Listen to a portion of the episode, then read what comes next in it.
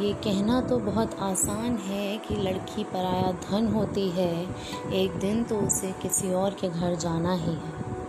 पर उस पिता से पूछो, जिसकी वो जान, शान और पहचान हुआ करती थी, कितना मुश्किल होता है अपने कलेजे का टुकड़ा किसी के हाथों में सौंप देना। ऐसे ही नहीं, बेटी के पिता को दिलवाला कहा जाता है। जो अपनी बेटी की खुशी के लिए भगवान से भी लड़ जाए, ऐसा शूरवीर बहुत कम देखा जाता है।